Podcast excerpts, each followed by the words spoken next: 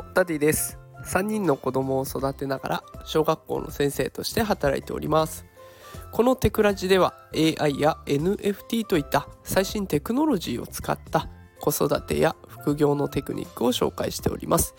さあ今日のテーマはスタエフ完全攻略。これさえあればネタ切れはないというテーマでお送りしていきます。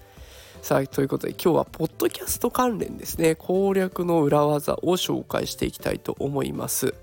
まあ、このタイトルを聞いて見てね聞きに来られた方はきっとスタイフを配信したいんだけど何を話したらいいかわからないとか。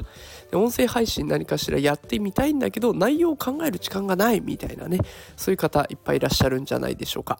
えそんな悩みを解決する裏技を発明させていただきました。それがですねポッドキャスターという、えー、私の GPT 図になっています GPT 図って何かっていうところなんですが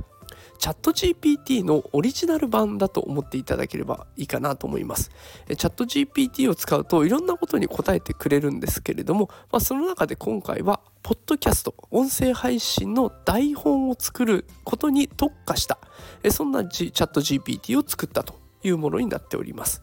ポッドキャスト台本作成マシンを作らせていただきました。で、今回ね、この放送の概要欄に私のノートのリンクを貼ってあり貼っておきます。で、そちらに行くと、このポッドキャスターっていう私が作ったもののホーム画面とか、あと使った感じの画面もね、え全部見れますので、よかったら覗きながら聞いていただけると嬉しいです。まあ、あの簡単にね気になる機能面のことを紹介していきたいと思います。まずはユーザーの方に条件を聞きます。えどういうのがターゲットになっていますかとか、あと放送のテーマはありますかとか、あと話し方はどんなものにしましょうか。放送時間はどのくらいで考えてますか？ね、こんな条件を伝えるとその希望に合った台本を作ってくれます。でそれだけじゃなくて例えば元ネタがあるとね、自分のブログとかあとは気になったサイトとかね、そういった元ネタがある場合はそのリンクを貼ればそれを活かして台本を作ってくれるなんてこともできるんですね。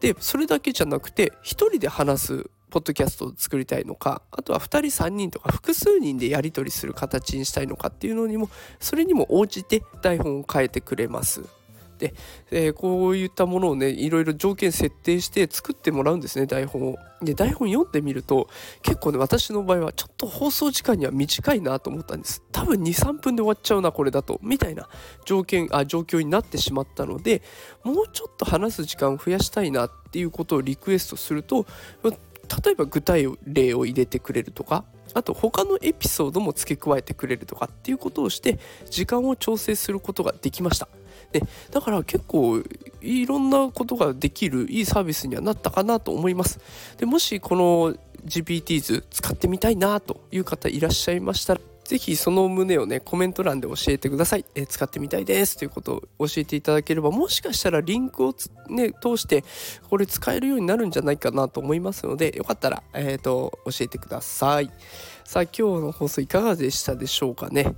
まあ、これがね仕事とか副業あるいは趣味などで音声配信をしているという方の支えになったら嬉しいです。しかもこれからね音声配信を始めようと思っている方の背中を後押しできたら嬉しいなと思っています。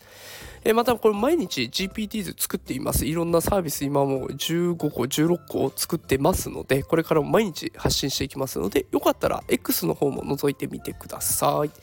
さあそれでは今日も最後まで聞いてくださってありがとうございました。働くパパママを応援するダディがお送りしました。それではまた明日お会いしましょう。さよなら。